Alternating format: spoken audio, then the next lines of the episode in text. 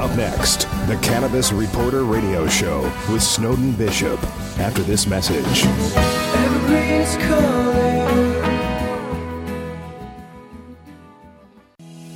Are you getting enough CBD each day? Hemp Meds carries the most trusted CBD oil brands like Real Scientific Hemp Oil and Dixie Botanicals to make it easy to add cannabinoids like CBD to your diet. We hold all our hemp oil products to our rigorous triple lab tested standard to ensure that you and your family receive only the highest quality and most reliable CBD products. Hemp Meds is your trusted source for CBD. Visit hempmeds.com to get our premium CBD oil today. Use discount code CBD20 to get 20% off your first order. And now, broadcasting on StarWorldWideNetworks.com. It's time for the Cannabis Reporter Radio Show with Snowden Bishop. Listen in as Snowden interviews cannabis industry pioneers, marijuana experts, policymakers, medical practitioners, patients, and other amazing individuals with compelling stories to share. It all happens right now. Here's the Cannabis Reporter, Snowden Bishop. Hi, and welcome back to the Cannabis Reporter radio show. I'm your host, Snowden Bishop, and excited about today's show. We're going to talk about pain today. Nearly every debilitating illness or injury has that one symptom in common. Even if it's not caused by something serious, pain itself can be debilitating. There are hundreds of over the counter products and opiates that alleviate pain, but they seldom address the underlying conditions that cause it. When the pain returns, we reach for more medicine for temporary relief. And when it returns again, and usually it does, we reach for even more. It's a vicious cycle. What most people don't know is that prolonged use of any pain medicine can cause serious health consequences. Last month, we learned from Dr. Stephen Korn that even common over the counter drugs like aspirin and acetaminophen can cause serious problems with the liver and kidneys over time. Furthermore, prescription painkillers are literally killing people every single day. In fact, we now know just how dangerous and addictive they are. What we're beginning to understand about cannabis is that not only does it alleviate pain, it also helps to address some of the underlying conditions. A 2010 study at the IRCCS Neurological Institute in Italy suggests that activation of the endocannabinoid system could represent a promising therapeutical tool for reducing both the physiological and inflammatory components of migraine headaches. An earlier study conducted by researchers at the University of Georgia found that endocannabinoids serve as a synaptic circuit breaker and regulate multiple physiological and pathological conditions that cause pain. In fact, cannabis can also assist, a, assist with the regulation of appetite, immune system modulation, inflammation, cancer, epilepsy, and a host of other neurological and autoimmune responses. Other studies have concluded that cannabis can help to curb addiction to painkillers and solve underlying problems like depression, which can also lead to addiction. In short, whether you suffer with chronic pain or just occasional headaches, cannabis may provide safe and effective relief without any of the debilitating consequences of synthetic pain medicine. That's the topic of today's show, and I'm excited to bring on our guest who knows a lot about this topic. But first, Dr. Brian Donner has our medical marijuana minute. What do you have for us today, Dr. Donner? Thank you, Snowden. Today, I wanted to speak briefly about the opiate epidemic in our country and its relation to medical cannabis. This topic is something that hits home for me personally and one that should get even more attention than it already does. I've said it before. As an attending emergency physician, I can definitively say that I can't go through one single shift without seeing a patient who was brought in because of an opiate overdose. Week in and week out, I come face to face with people in their lives which are devastated or lost because of opiates. With more than 200,000 lives lost to opiates in this century alone, we have reached a critical mass and have no choice but to pursue less dangerous treatment options to managing pain. Right now, unfortunately, as a society, we do not have an answer for this ongoing epidemic. However, from evidence that is already starting to build, medical cannabis may be a realistic and viable alternative. Not only is medical marijuana proving to be effective in treating a wide range of chronic pain and inflammatory conditions, There is also mounting evidence that it can help reduce the symptoms associated with opiate withdrawal.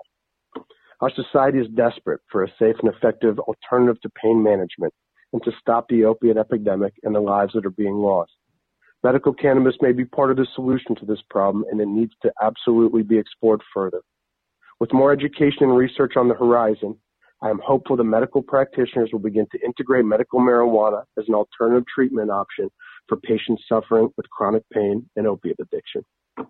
I'm Dr. Brian Donner for the Cannabis Reporter. I'll be back again next week with another Medical Marijuana Minute. Back to you, Snowden. Thank you so much, Dr. Donner. With that, let's get started. So, we have a returning guest today who first appeared on our show last year with NFL champion Marvin Washington to discuss cannabis as an alternative therapy for football players. Dr. David Tonkins is a board certified anesthesiologist with specialties in pain management, addiction, and minimally invasive spine surgery. He's also one of the few physicians who actively advocates for medical marijuana as a safe and effective alternative for treating pain. Welcome back, Dr. Tonkins. I'm, I'm so happy you could come back to us today. It is good to talk. You haven't seen you for, boy, two or three months now. Yeah, it's been a while. I'm just so grateful that you could come and talk to us about this today because it is such an important topic and we've touched on it over the months, but we really haven't dedicated an entire episode to pain. And I know that this is your area of expertise, and so before I start asking you and drilling you on on pain management with cannabis, um, for those who haven't heard your first interview with us, just explain a little bit about how you became interested in cannabis as an alternative to treating pain. I actually have a couple uh, pain clinics around the country, and my wife and I were wondering if uh, if there's actually any legitimacy to uh, medical marijuana in treating pain. Being brought up in Pennsylvania, a small town, we always you know had the marijuana was bad and bad people would use marijuana and things like that. And trying to get over the stigma of uh, medical marijuana was tough. But once we started looking into all the research that's been done uh, with medical marijuana, it's it's pretty impressive. Uh, it, it actually does work for pain. So the two to, I was I'm actually in Springfield, Missouri this uh, week. Um, last week I was in our Myrtle Beach location. Unfortunately, there's no medical marijuana in the states of Missouri or uh, South Carolina, so we are unable to um, recommend it in those states. But uh, we started looking at all the research, and it was compelling. And uh, states that we don't have, we have clinics in that aren't that medical marijuana is not allowed or legal. We started using CBD, and uh, CBD is uh, done wonders for our patients. Uh, I could actually, they're actually closing one of my uh, clinics right now, cleaning up, but I could go grab one of the nurses. There was a young lady that came in today that had Parkinson's. She was fairly young and advanced Parkinson's. She could not even stand still or hold anything, or even a cup of coffee because it was just spilling all over the place. So we gave her uh, CBD sublingually, and I had her. She was a new patient. Told her exactly what we were doing, and had her sit in a room for 20 minutes. And we kept on walking by the room, and peeking in, and uh, in 20 minutes she was standing there, still, still as you or I, you know, could do, and uh, not no tremor at all. And uh, the nurses and, and the patient were just dumbfounded that uh, she's on all these medications for Parkinson's, and actually one dose of CBD, and she was uh, calm as you or I. So we started using this oh about last summer, using it for pain, and we started doing some in-office clinical work and seeing if it, if it actually worked. We told the patients what it was. The CBD we were using didn't actually have any THC in it at all because it's illegal in these states. And we started monitoring um, if they were able to reduce the amount of opioids they were using. And we were talking people with uh, some severe pain. A lot of patients, we broke them up into um, three groups. Two of them were actually pain groups. One was uh, patients that had back surgery. The other ones were people that have fibromyalgia and they were able to decrease their their amount of opioid they're using up to 60% in in one month. The wow. other thing is we also gave. I know you were talking about, um, or Dr. Donner was speaking about um, addiction and cravings and treatments for opioid use disorder, and we gave the last group was um, a group that takes Suboxone, a buprenorphine-containing product used for opioid and heroin addiction. And uh, they actually, we gave the 10 patients in one week, four of the patients returned all their Suboxone, said they didn't need anything but the CBD. So um, in those states, we're using CBD. In the other states, you know, it's compelling that you know the medical marijuana actually um, helps with pain. The, the decrease in the deaths is anywhere from 25 to 30 percent, where there's uh, dispense, you know, legalized dispensing of medical marijuana. So, um, and the research continues, which is a good thing. Right. Well, it's fascinating to me that this is just using CBD without any THC. That you're you're seeing such astonishing results, really. Absolutely. Um, and um, we are actually, I think we have four clinics opening up um, in the next six months around the country, and those clinics that have uh, medical marijuana, we uh, most likely will be uh, given, uh, you know, the recommendation cards for the medical marijuana. Um, there, you know, there are a couple negative things with medical marijuana. That you know, there um, people are being treated for being um, addicted to the the marijuana or trying to get off of the marijuana, but the overwhelming evidence so far is that it's uh, great for pain. That there's uh, much less deaths, and also, you know, if in states there are med- medical marijuana dispensaries, the actual illegal drug dealers they're kind of causing a problem because they're mixing their their marijuana you buy off the street with uh, you know, medications and um, substances that are um, killing people, just trying to compete with the, the legalized dispensaries.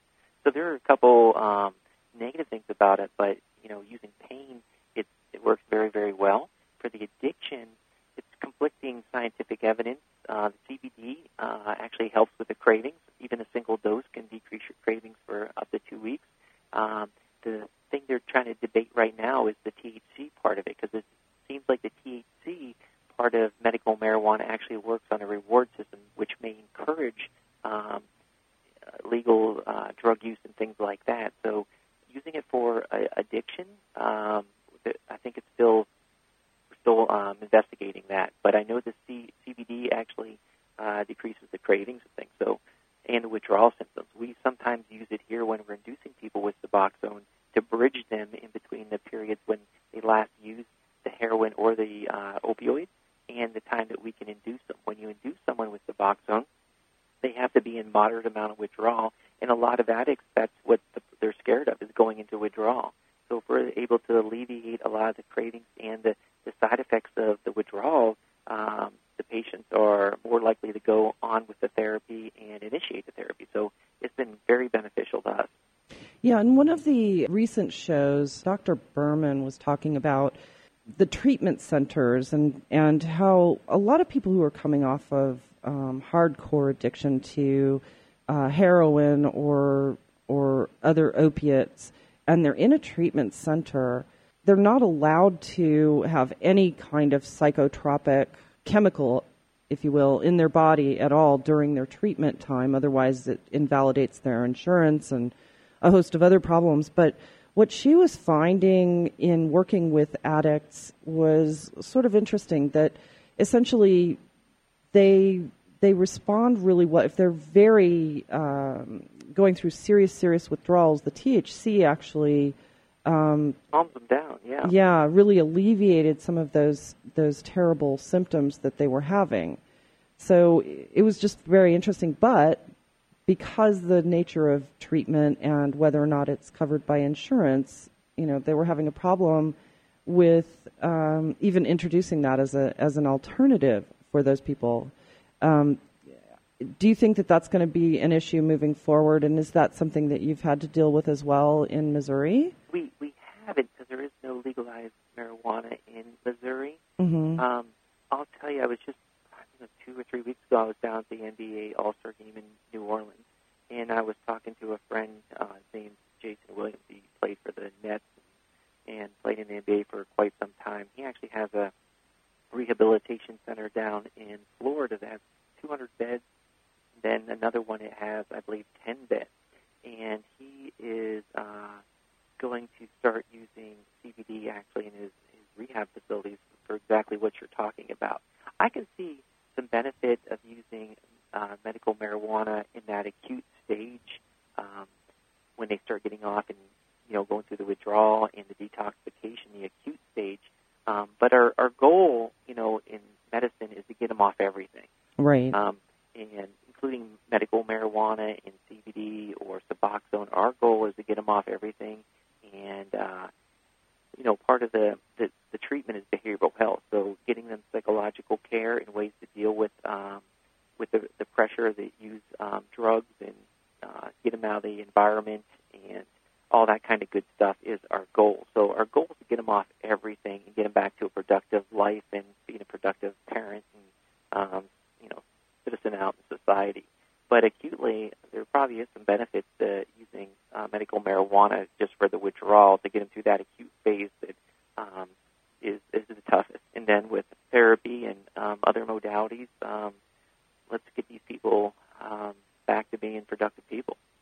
Yeah, and then moving on to pain, because you know a lot of the addiction that we see in this country starts with treatment for pain, conventional treatment of pain with opiate painkillers, and um, I mean even with aspirin and Tylenol and Advil and all of that. I mean, uh, it, seems that pain is just such an incredibly debilitating problem to begin with, and then couple that with the addiction on top of it, but You've had some success with treating pain with CBD. Is that right? Absolutely, it works um, wonderfully.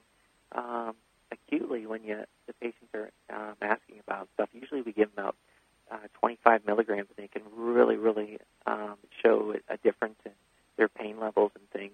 You're, you're right. You know, in the NFL, as you know, Marvin and and my uh, friend Josh Kinney, who played in one World Series with the the Cardinals and stuff, you know, they're uh, other than opioids, they use Toradol a lot in their locker room, and that just kills your um, kidneys. Yeah. Everybody's always just you know worried about the you know all the professional athletes and opioids. Actually, the NSAIDs and the family of NSAIDs is really uh, causing havoc on uh, these professional players. So um, giving them an alternative, um, and if you know the N- NBA, the NFL, and everything's worried about the THC component of it, actually being able to give something that's non-psychotropic like CBD, um, non-habit um, addicting, or the biggest thing that you know with all these overdoses is the respiratory depression that you have with opioids, and when when you mix them with benzodiazepines, medicines like Xanax, Klonopin, Ativan, things like that.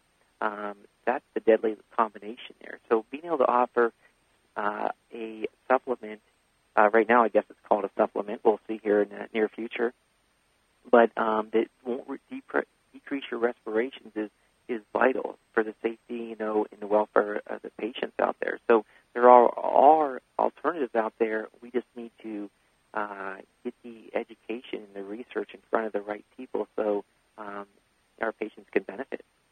Yeah, and and how is that going? By the way, um, I know that the last time I spoke with Marvin, um, he was really actively seeking to go to the NFL and raise this issue. Do you have any follow up on that? Um, I spoke to Marvin this past weekend. I know they're doing a huge um, research up to Harvard, at Harvard University.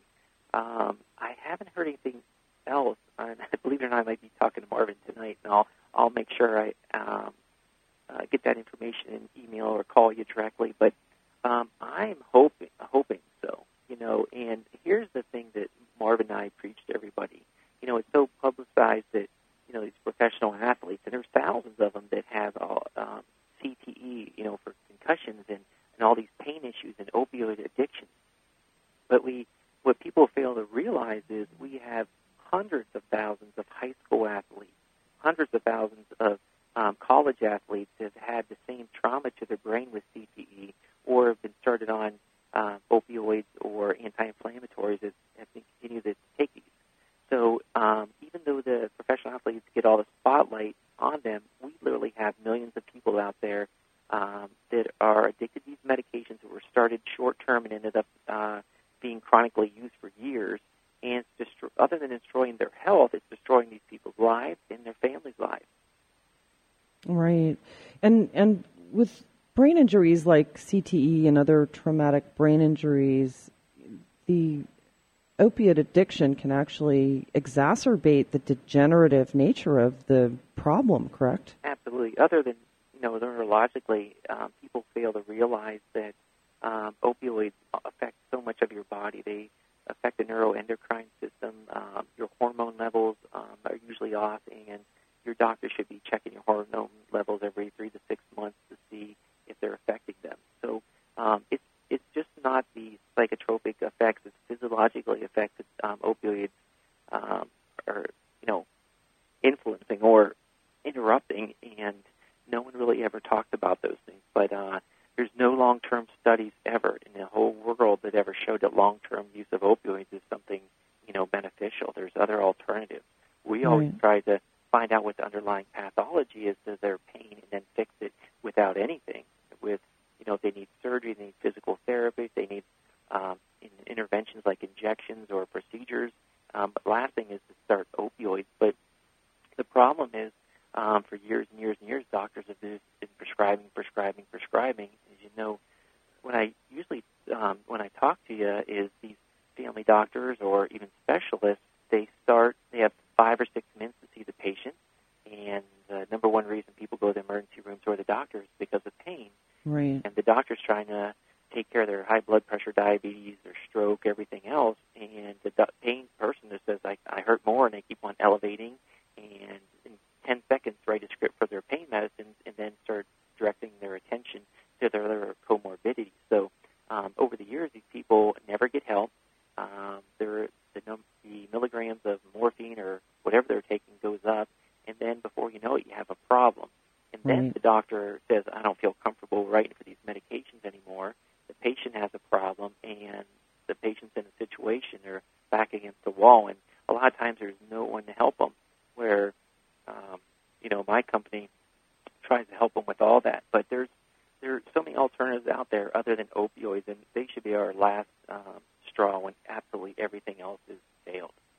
Yeah, and and it's funny because the um, opiate addiction is, doesn't carry with it the same kind of stigma as just m- even moderate marijuana use, for example, or um, or addiction to heroin, and it's it's very very common. It- I mean, more common than anybody really cares to admit. Yeah, they, um, you know, they say this is like 2014. Excuse me, statistics that 3,900 people start non-medical use of prescription opioids daily. Yeah, 580 uh, people every day start um, heroin use, and people that start heroin use were um, four out of five people. They started using painkillers. That's how they kind of got to that. Where 10 years ago it was like one out of five. So it, I think, you know, I always tell everybody 80% of the problem this opioid epidemic is the physicians. The physicians have to have the backbone to say enough's enough and stop this uh, silly, you know, trying to make everybody happy and your patient happy because you're worried about their Press-Ganey scores or their, their satisfaction scores. Um, Yeah. You need to you need to put a stop to it and get them help. And the, it, I think it needs to be a four four prong approach to solving this problem. Number one, the biggest problem is the physician.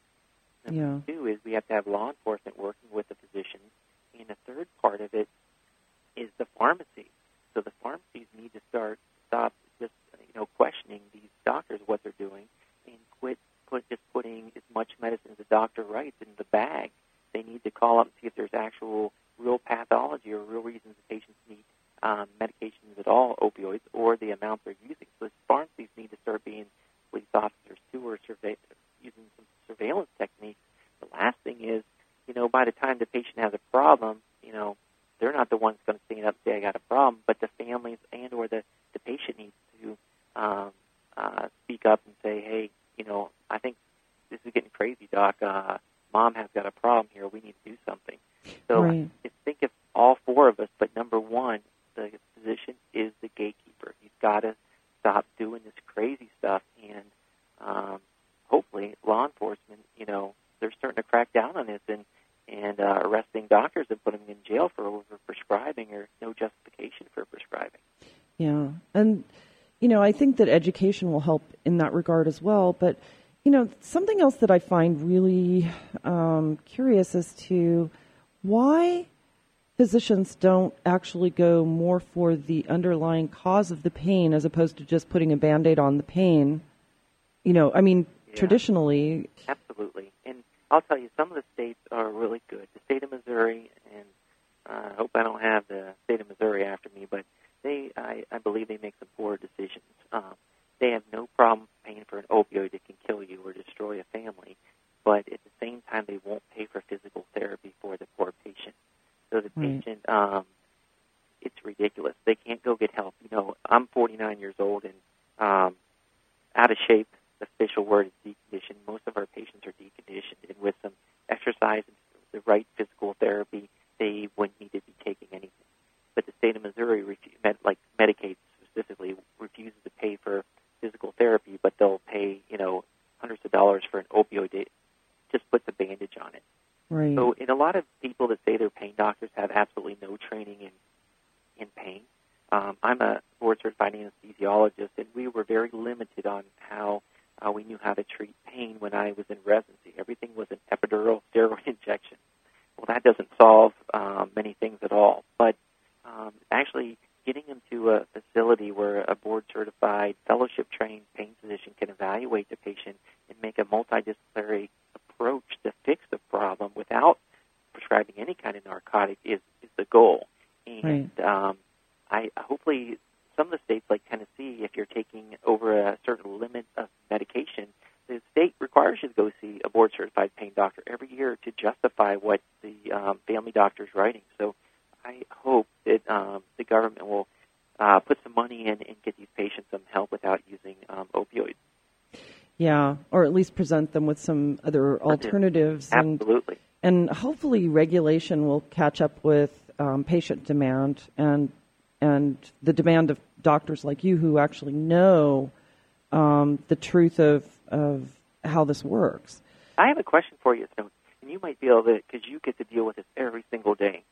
So um, I know the U.S. government, they're going back and forth and getting conflicting um, statements out of the government, whether you know they're going to consider medical marijuana, recreational marijuana legal. But have you? I've never heard, but have you ever heard of a doctor that actually gives a recommendation for medical marijuana getting uh, being arrested or sanctioned because it's still a federal offense um, for a doctor to write for medical marijuana. But have you ever heard of a doctor being disciplined for writing medical marijuana?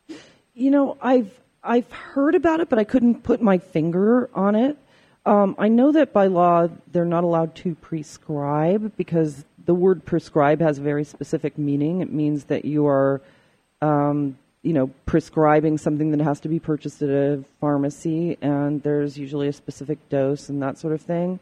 But what I do know and understand from Colorado and all of the other states where medical marijuana is is legalized, you you have to have a recommendation. Not in Colorado anymore, where adult use is legalized, but when they started out with their medical program, and in almost every other state that has a robust medical marijuana program, what my understanding is is that doctors need you you a patient must be seen by a doctor who makes a recommendation and that is written into the state law and I know that for Arizona for example um, in order to become uh, licensed to purchase medical marijuana you must first be seen by a doctor and if it were illegal which it is federally for a doctor to prescribe it if it were illegal for a doctor to recommend it, then the very nature of that program would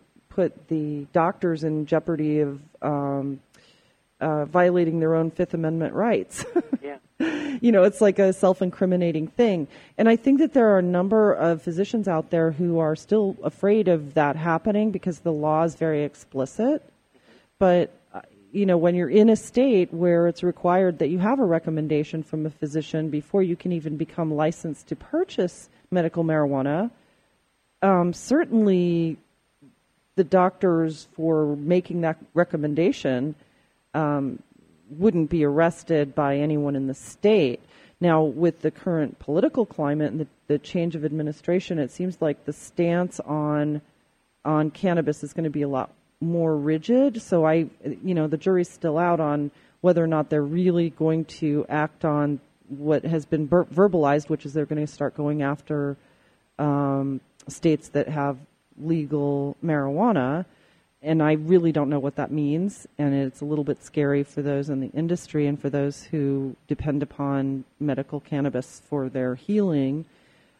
But you know, I think that making a recommendation is not going to put a doctor in jeopardy at this point because um, it's just a recommendation. It's not like literally prescribing them a dose. It's recommending that a patient seek out something other than what they can provide. We're going to have to work together and start educating not just the, the public, but the doctors, because you have a great forum. Thank you. It's a good forum for sure. I mean, and just by nature of being an editor of a of a cannabis publication, I hear about things a lot, and I'm a voracious reader when I hear of something that doesn't sound right or if it sounds like it's an injustice or whatever, I'll research it. You know, I'll stay up uh, 13 hours after my bedtime just to know all of the facts. so I, I think that with what we're doing right now, educating people who are on the fence about cannabis or um, skeptical or just unaware is really the best thing that we can do at this point because, you know, like I said, eventually the, the federal law is going to have to catch up with patient demand. I mean, it really is going to have to do that. We've got a major system in our body that is seldom addressed in medical school. In fact, you're the first person who told me that the endocannabinoid system was not even covered when you went to medical yeah. school. It, they didn't even mention it. Nothing. Yeah. Absolutely nothing. And I think it's changed a little bit. Um, another um, sort of informal study was done where, you know, just by a telephone bank calling up and talking to um, medical school administrators and admissions personnel to find out if there's a specialty in the endocannabinoid system. And um, all but 13% said, what, you know, what is that? And then of those 13%, they they knew what it was, but they said there are no courses on specifically that. In fact, there may be only a couple of mentions of the word cannabis in any course whatsoever throughout medical school. And it's just astonishing to me. Absolutely. yeah, hopefully things will be changing here quickly. I hope so because there are so many people who can be helped. I actually got a call today from uh, Dr. Naz Dadal, who is a concierge doctor here in in Phoenix, and he called me to just say how amazing um, the revelations are for people who are just complete skeptics. And in very vague terms, without divulging any identities, he told me that he had a 94 year old patient who was in terrible pain, chronic pain she had been suffering immensely for quite some time, and her, her daughter was extremely worried because the pain was making her so depressed. She wasn't eating, she wasn't sleeping, she was just in constant pain. But apparently, she was a school teacher, and, and back in the 1950s, one of her students um, was completely flipping out for some reason, and, and he was very erratic, and, and he said that he was having a trip of some sort. And he said that he had taken some marijuana, and so from that point forward, she was an absolute um, skeptic and and you know vehemently opposed to any kind of medical marijuana or marijuana regulation. And her, um, so she called the doctor and said, "Can you please just go and talk to my mother and tell her that nothing horrible is going to happen to her because I really think this is going to help her."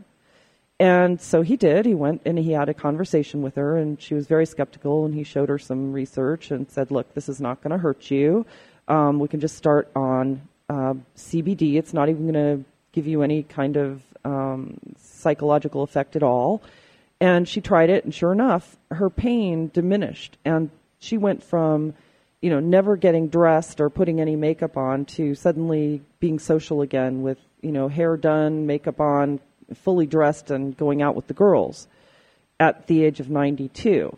So when you see that kind of miraculous healing take place, you realize this is a quality of life issue, even as much as it is a medical issue. And I, I just, I, I think that the work that you're doing in getting out there and speaking to people, because you do a lot of speaking at conferences, um, and you know, advocating for certain groups that really could benefit from medical marijuana, such as the NFL players and um, the uh, Major League Baseball players, and others out there, and then of course dealing with your own patients in in pain. It's just it. We need more people like you out there advocating for this movement for sure. How many um, how many uh, medical marijuana doctors do you actually have in to give the recommendations in the Phoenix area?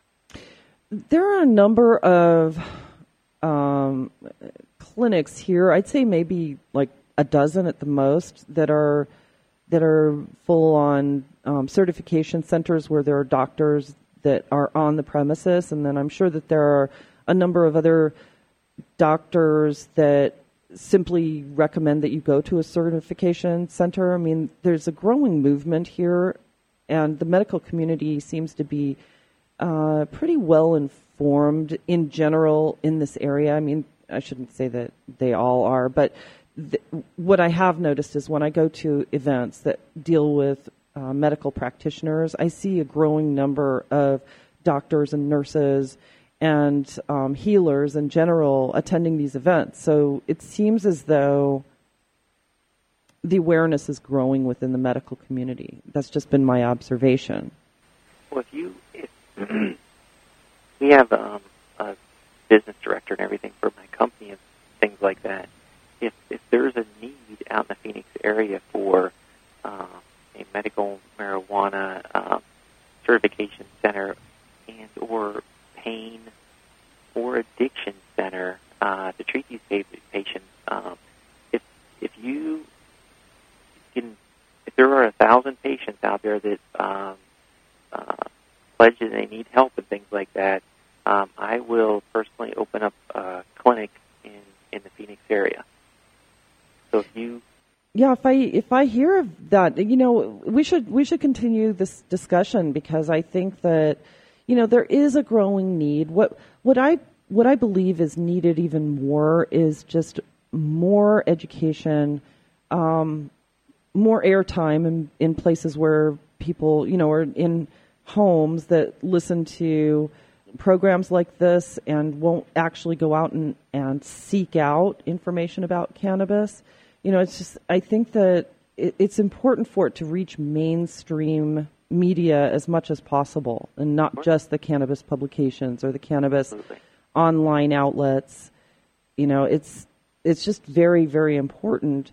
And I think as more information gets out there into the public eye, you know, the more there's going to be a demand for for clinics and that sort of thing in places like Phoenix.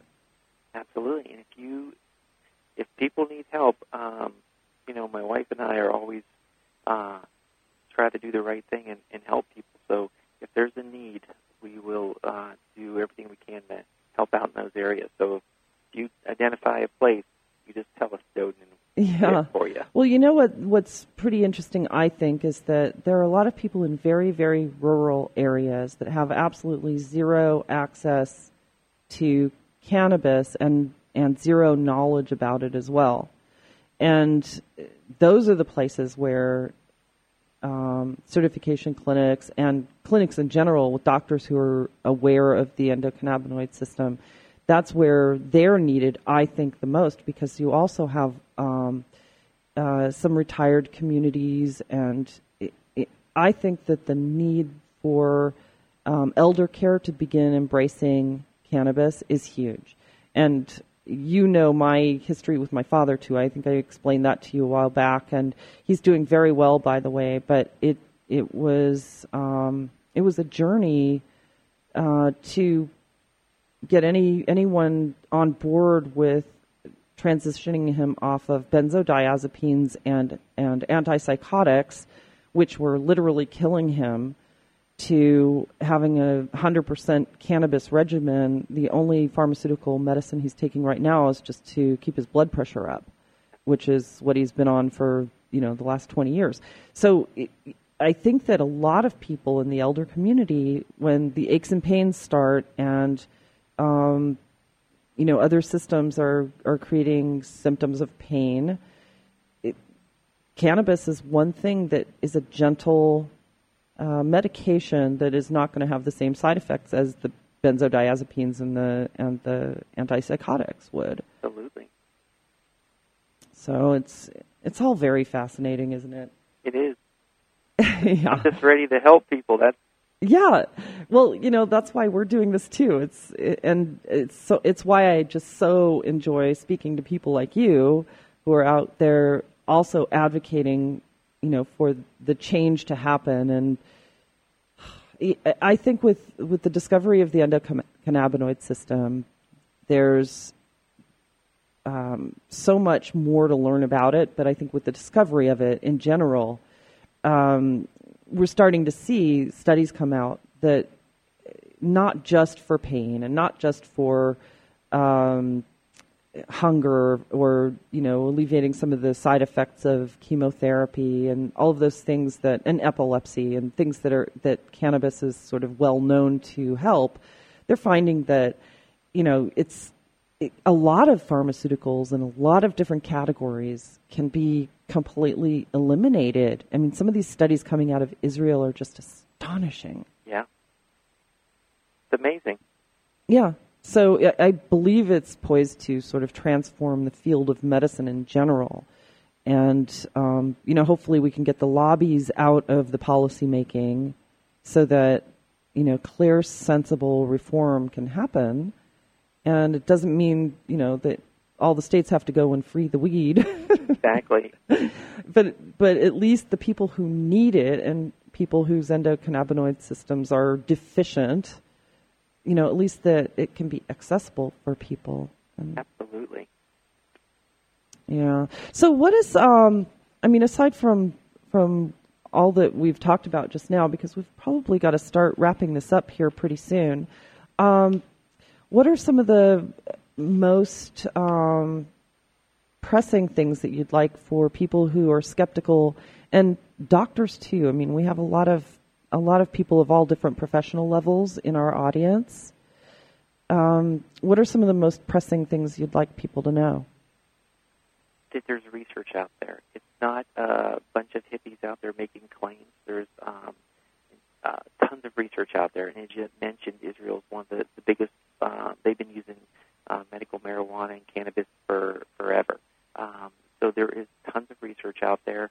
The United States uh, is lacking a little bit, but uh, right now I'm talking to two companies about doing some research on pain and opioid use disorder and treating addiction. But we need to look at all the uh, advances, and then I think what we need to do is um, whether it's uh, pharmaceutical agent or it's a supplement or something like that, I think we're going to have the biggest problem is is uh, the battle we're going to have with the pharmaceutical companies, big pharma, uh, because they are going to want to monopolize it or keep it out and keep it illegal so they continue to make you know billions of dollars on their pharmaceutical drugs. So I think that's our our biggest next step is just getting the research and educating the public and the physicians, and then our, our battle with big pharma.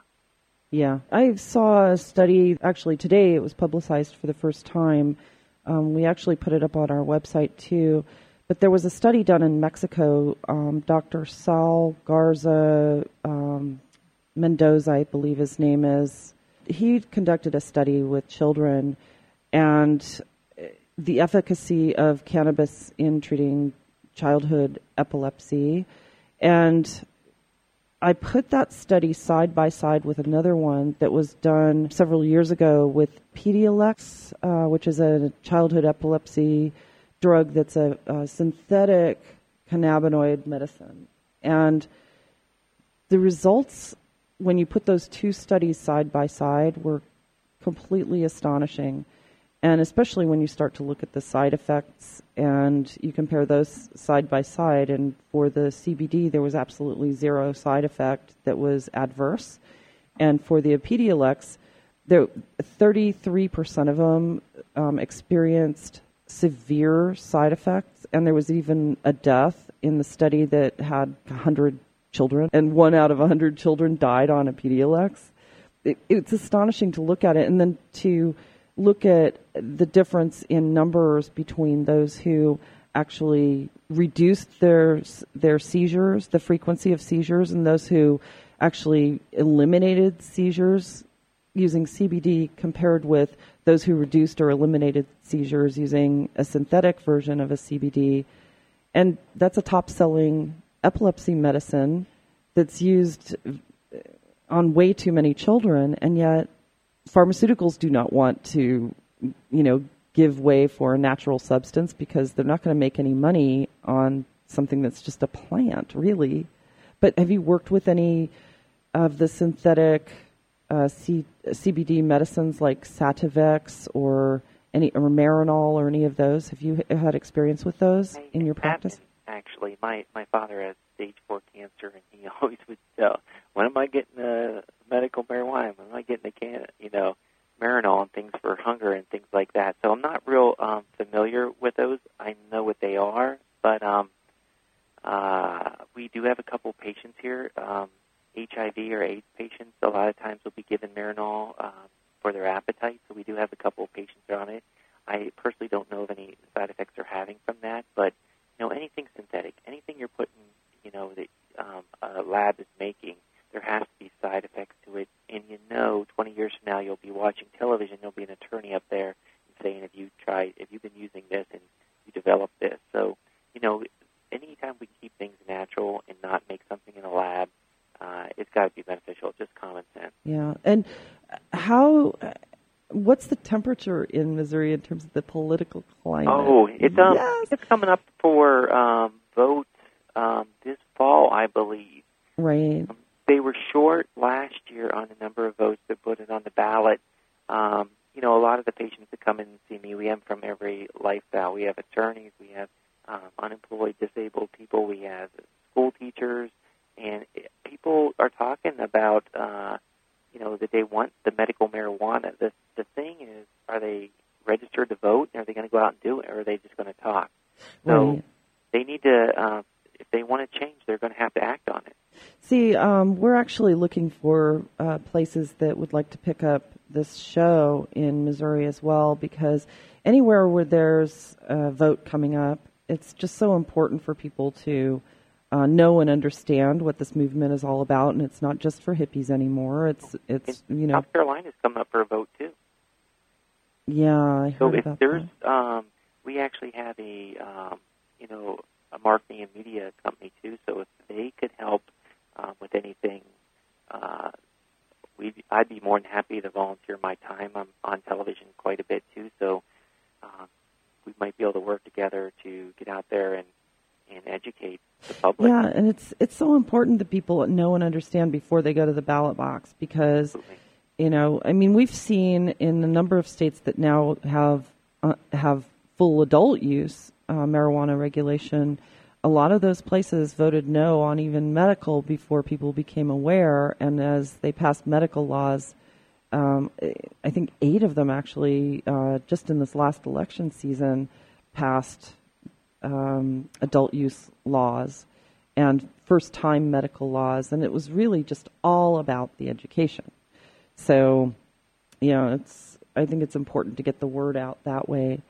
But um, connotation along, you know, actually having respected uh, physicians um, and present it in a professional manner to the public, I think is one of the, the most most important aspects, you know, to it. Instead of uh, going back to, you know, having nothing wrong with being a hippie, but having a hippie out there, uh, you know, promoting promoting it. A lot of the that's just a turnoff to the general public. But to actually have medical professionals that have degrees and things right. you know, uh, advocating for it. Um, I think y- you know. Here's even in the pain world, and we do prescribe opioids in my clinics, but um, unless you're in that situation, um, no one understands, and unless you have a loved one that is suffering, um, people don't understand. But as soon as they have, they see they're in that situation, and they can actually see the benefits that medical, you know, cannabis can do for someone, um, and it impacts their life, that will change them. But you, you, it's almost like uh, people have to experience um, the suffering that people go through before they'll actually open up their eyes and say there's an alternative. Yeah. And I think that's the case in so many different things. I mean, look at just even this fight over whether or not to, you know, repeal the um, ACA. people who've never been without insurance couldn't possibly fathom what it's like to um, be a patient that can't go to the doctor because you either can't afford it, you're not insured, or you can't meet a deductible or whatever. It's so difficult. And likewise with cannabis, you know, if they've never been in that situation to need it, you're so right. Absolutely. Yeah. Well, I think that um, we have a lot of work cut out for us. Absolutely. Those of us who are to help you any way I can. advocating. yeah. yeah. It's it, and it's such an important movement, and you know, I'm I'm really. Um, you know, I'm I'm so touched by the enthusiasm of the people like yourself who are actually really in it, uh, in it to win the fight. And um, congratulations on all of that, by the way. I mean, it, Oh, you're the one who's doing it every single day. thank You you. way more than I could ever even imagine doing. Yeah. Well, I think that um, you know it's just one one step at a time. You know, and chipping away at the stigma, chipping away at um, the lack of information that's out there, and it's just like you know one word at a time. Um, we just educate people the best we can.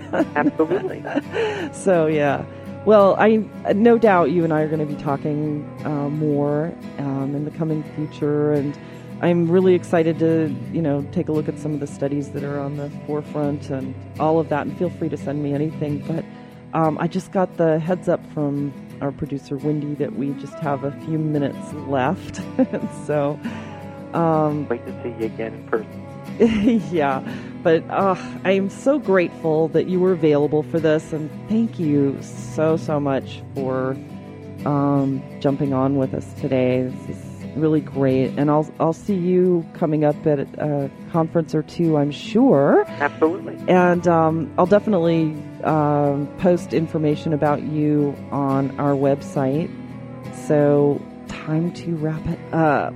You have a wonderful evening. I can't wait to see you again. Yeah, I can't wait to see you too. So thank you, thank you, thank you again. Welcome. That's Dr. David Tonkin sharing his insight and knowledge with us today. And if you want to learn more about the work that he's doing, please do visit us online. I'll put uh, information about him on our website. Go to thecannabisreporter.com, click broadcasts, and find today's show. Um, there you'll be able to browse other topics as well. Many thanks to our producer Wendy West and the team at Star Worldwide Networks for making us shine. And I'd also like to say thank you so much to Dr. Brian Donner for our medical marijuana minute update. And I'd also like to express our gratitude for our sponsors, hempmeds.com and Zephyr Labs. Thank you for your support. We couldn't be here without you. And last but not least, thanks to all of you for listening. Tune in next week, same time, same place, for another episode of the Cannabis Reporter Radio Show. Until we meet again, stay safe, stay informed, share what you've learned, and make it a great day. Evergreen is calling. Evergreen is always